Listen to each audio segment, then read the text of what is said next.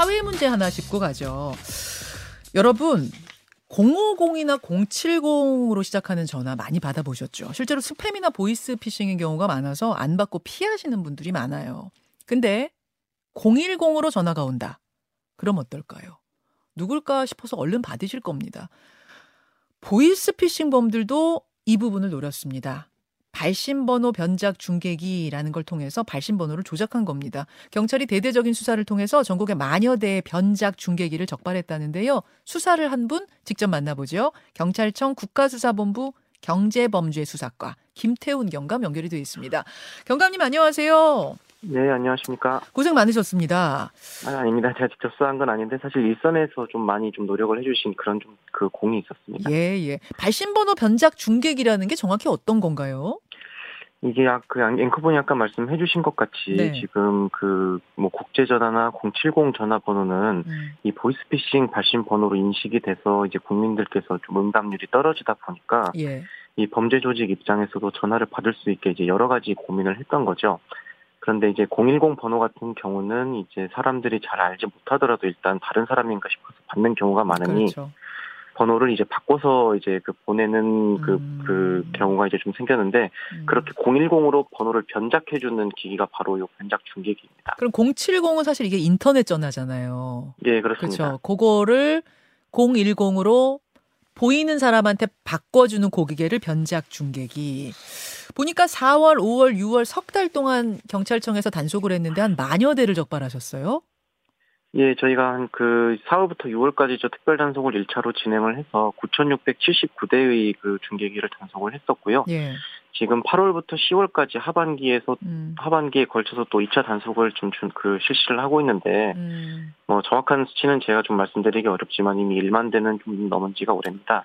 어. 그래서 이제 단속 종료 시까지는 이제 꽤 많은 수치가 지금 그 집계될 것으로 전망하고 있습니다. 그러면은 보이스피싱 제가 오늘 보이스피싱 전화 받았습니다 이렇게 신고가 들어오면 그때부터 뭐 역추적하는 거예요? 어떤 식으로 적발하십니까? 이제 저희가 그뭐 일반적으로 경찰서 뭐 또 시도 경찰청을 통한 저 수사 진행은 이제 그, 그 정상적으로 진행이 되고요. 네.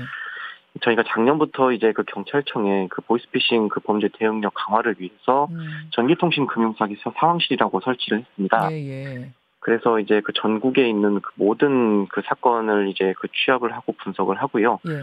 이와 다- 이와 동시에 저 112 신고 내역도 이제 저희가 매일 저희 좀 그 분석을 돌리는데 이 전화번호에 대해서는 이 수사와 함께 음. 더 이상 이 번호로 인한, 피해가 차단 그 피해가 발생하지 않도록 해당 번호가 이제 이용되지 않게 차단도 이제 병행을 하고 있습니다.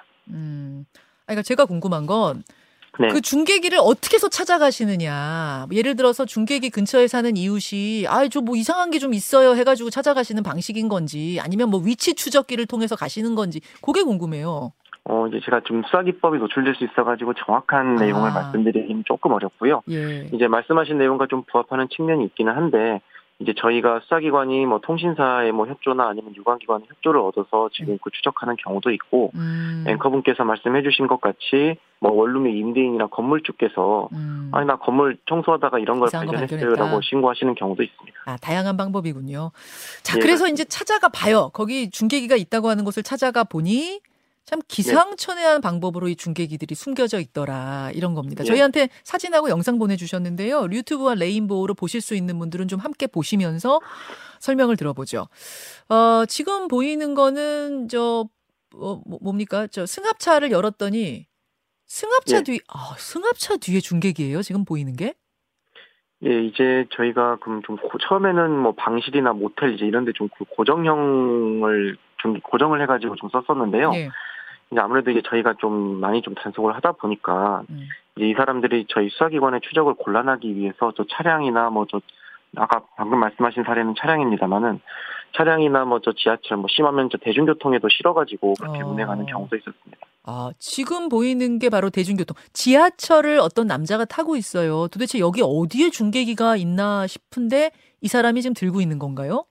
예, 그렇습니다. 뭐 백팩이나 아니면은 뭐 복대에 이제 넣어가지고 좀 다니시는 분들도 있고요. 어. 캐리어 큰, 큰 가방에 넣어서 끌고 다니시는 분들도 있었습니다. 아, 그럼 저 사람은 하루 종일 저렇게 들고 다녀요, 저걸? 예, 그렇죠. 이제 그 2호선이나 뭐 1호선 뭐 이제 이렇게 아. 노선 간격이 긴 곳에 예. 이제 하루 종일 이제 그렇게 지하철을 타고 그 수년을 하는 겁니다. 하루 종일 어디다 고정시켜 놓으면 들키니까 적발되니까. 저희가 굉장히 그러면 찾기가 쉬워지게 아, 되니까요. 세상에 하루 종일 저러고 돌아다닌다. 또 하나 사진 보죠. 예. 이거는 무슨 버스 정류장 같은데요? 예, 버스 정류장에 이제 설치돼 있던 것은 아니고 이제 아까도 이제 말씀드렸다시피 이 대중교통에 음, 이제 그, 그 사람과 함께 저 실어가지고 좀 운행을 했던 사례인데 예. 지금 보시는 사진은 이제 저희가 그 경주에서 검거를 했었고 예. 이분은 이제 저 전국 뭐 대구, 울산, 광주, 뭐 부산, 서울 이렇게 음. 고속버스를 타고 다니시기도 했습니다. 고속버스 타고 다니는 경우, 지하철 타고 다니는 경우, 뭐 승합차에 실어서 다니는 경우 계속 움직이는 거- 거군요. 하루 종일 24시간. 또 보죠, 네, 사진. 그렇습니다. 이거는 계집인데 도대체 이 마당에 있는 평범한 계집에 어디 중계기가 있다는 건가요? 그 개를 쫓아내고 그 계집 안에다가 넣어놓은 겁니다. 아까 경찰들이 찾아가 보니까 어 분명히 그 위치인 것 같아서 찾아갔는데 계집밖에 없었어요. 계집 열어보니까 그 안에 들어있어요. 예, 그렇습니다. 세상에 또 보죠. 예. 또 사진 보겠습니다. 이번에는 풀숲인데 아무리 예. 봐도 풀밖에 없거든요. 여기 어디요? 여기는 이제 뭐 그 경기도 인근의 야산인데요. 예. 이제 아무래도 이제 뭐 야산 같은 경우는 CCTV도 잘 구축되어 있지 않고 뭐 저희 그가 좀 추적이 좀 그 곤란하다고 생각을 했는지 이제 음. 거기다가 좀 땅을 파고 묻어 놓으셨더라고요. 땅에다가 네. 참 별의 별 게 다 있네요. 또 있습니까? 주신 사진? 이거는 뭐 공사장 같은데 공사장에 어, 어디요? 이제 그 공사장에 보시면은 저 그 전기를 이제 끌어다 쓰고 그 전기를 이제 필요하면 연결했다 끊기 위해서 배전판이라는 게 있는데 네. 요 그 배전판 안에다가 이제 그 봉지로 싸서 그 그리고 배터리랑 연결을 해서 집어넣은 사례였습니다. 와 기상천외한 수법입니다. 아니 이 중계기 그러니까 번호 바꾸는 바꾸는 변작 중계기 기법이 이게 최신 기법은 아니잖아요. 사실 저희가 이제 최초 단속은 2018년에 이제 했었고요. 예. 이제 저희가 지속적인 단속을 하니까 이제 범죄 조직 입장에서도 그 수법을 고도화 지금 계속 하고 나가 있는 거죠. 그러니까 이게 뭐 하루 이틀 된 건 아니지만 자꾸 잘 잘 걸리니까 이게 다양한 방법으로 계속해서 눈가림을 하고 있다 이런 말씀. 아 이렇게 해가지고 일단 010 전화를 받으면 그 다음부터는 일반적인 보이스피싱하고 똑같습니까? 이제 뭐 예전에 이제 저희가 뭐 어떤 특정 방송 프로그램에서 방영했던 뭐 황해라는 그 프로그램이 하나 있었는데요. 네. 이제 그때와 같이 뭐 그 검사를 사칭하거나 뭐 아니면은 음. 뭐 경찰을 사칭하거나 금감원 직원 또는 이제 은행을 사칭해서 줄여주겠다라는 큰 수법은 변하지 않았습니다. 음흠. 다만 이제 예전 같은 경우에는 이제 전화 통화로만 이루어지던 것이 네. 최근에는 뭐 저 악성에 또 이제 이용이 되고 그 카카오톡과 같은 저 사회 관계망 서비스도 이용이 되고요. 어. 그다음에 이제 요 최근에는 이제 이 피해금을 뭐 세탁하기 위한 용도로 뭐 가상자산도 이용되는 등 네. 범행 수단은 계속 지금 그 진화하고 바뀌고 있습니다. 그 지금 뭐 개그 프로그램 황해를 예로 드셨지만 우리가 네. 기본 그냥 지금까지 알고 있기로는 아 네. 무슨 저 조선 이른바 조선족이라고 하는 중국 동포들 그쪽 지역에서 뭐가 이루어진다 뭐 이런 얘기도 있고 또 이제 몇몇 개인들이 이런 이런 걸 한다 이렇게 우리가 알고 있는데 요즘 그 범죄인들의 이 뭐라 그럴까요 특징도 좀 달라진 게 있나요? 이제 이 보이스라는 영화가 저 최근에 그 개봉을 해서 이제 좀 많은 분들이 좀 시청을 해주셨는데요.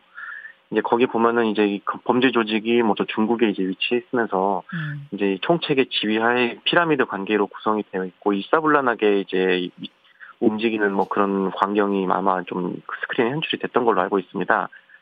그런데 이제 최근에는 자기 자신들도 이제 계속 검거가 되고 그 네. 수사기관이 추적을 해 오니까 예. 그 검거를 피하기 위해서 역할은 역할대로 분담을 하고 아. 점조직화되는 경우가 굉장히 많아졌고요. 아. 이제 심지어는 뭐또 중국에 있는 조직하고 필리핀에 있는 조직이 협업을 해가지고 범행하는 등 이런 사례도 발생하고 있습니다. 조폭들이 일거리 찾아서 그쪽으로 갔다 뭐 이런 이야기도 제가 들은 것 같은데 실제로 그렇습니까? 어, 좀 조폭 범죄라고 이제 단순하게 그 명명하기에는 이제 저도 약간 부담은 있는데요. 음. 이제 아무래도 좀 그 저희 물론 이제 저희가 형법상 범죄단체 조직전화 가입죄를 의율하긴 하지만 네, 실제로 저 조폭이 가입돼 있던 사례도 저희가 발견한 것은 있습니다. 그래요, 그래요. 알겠습니다. 좀 고생들 많으시는데요. 끝으로 우리 네. 듣고 계시는 시청, 청취자들께 요런 거는 주의하셔라. 요렇게 수법이 바- 변했으니 요런 거는 반드시 주의하셔라는 팁 하나 주시겠습니까? 일단 모르는 전화는 그 가급적 좀 안 받으시는 게 좋습니다. 이제 만약에 이제 전화를 받 그럼에도 불구하고 전화를 받으셨는데 네. 상대방이 뭐 개인 정보를 요구하거나 뭐 이거 한번 깔아봐라고 요구하시는 경우에는 예. 일단 저 전화를 끊고 그 사람이 사칭하는 공식 기관 전화번호를 인터넷에서 찾아보신 다음에 음. 다시 전화를 걸어가지고 이제 그 확인하시는 편이 바람직하고요. 음흠. 만약에 이제 그 전화를 받아서 모르는 사람이 보내는 뭐 인터넷 접속 주소, 악성앱 이제 이런 거는 절대 실행하시면 안 됩니다. 그렇게 되면은 이 휴대전화가 해킹이 돼서 네. 이제 그 전- 통제에서 좀 벗어나게 되는 상황이 발생하실 수 있거든요. 그렇죠. 그렇죠. 그렇죠. 그리고 이제 만약에 이제 그럼에도 불구하고 악성 앱도 깔았다고 하면 네. 이제 해당 전화는 사실 범죄 조직이 좀 도청이 가능합니다. 어. 그렇기 때문에 반드시 저 주변에 있는 다른 사람 전화를 빌리셔가지고 음. 그 경찰이나 금감원 아니면은 뭐 금융기관 음. 등에 그 확인 전화나 아니면 저 도움 요청을 해주시는 편이 범죄로부터 좀 예방을 하실 수 있을 것 같습니다. 그러니까 전화를 시- 직접 받아서든 아니면 문자를 통해서든 뭔가 링크 보내주면서 깔아라, 눌러라 하는 건 절대 여러분이 하시면 안 된다고 보면 돼요. 그냥 안 하셔야 네, 됩니다. 그거 누르는 순간 그때부터 범죄자랑 나랑 그 범인이랑 나랑 제 핸- 우리 핸드폰을 같이 보고 있는 겁니다. 내 핸드폰을 같이 보고 있다 이렇게 보시면 돼요. 내가 비밀번호 누르는 거, 뭐 통장 어떻게 하는 거 이런 개인 정보 싹 다 가져가는 거다 이렇게 보시면 되니까요. 뭘 깔아라, 눌러라 이런 거 그냥 하지 마세요. 하지 않으시는 게 제일 좋겠습니다. 여기까지 듣죠. 경감님 고맙습니다. 네, 감사합니다. 예, 국수본 경제범죄 수사과 김태훈 경감이었습니다. 김현정의 뉴스쇼는 시청자 여러분의 참여를 기다립니다. 구독과 좋아요, 댓글 잊지 않으셨죠? 알림 설정을 해두시면 평일 아침 7시 20분 실시간 라이브도 참여하실 수 있습니다.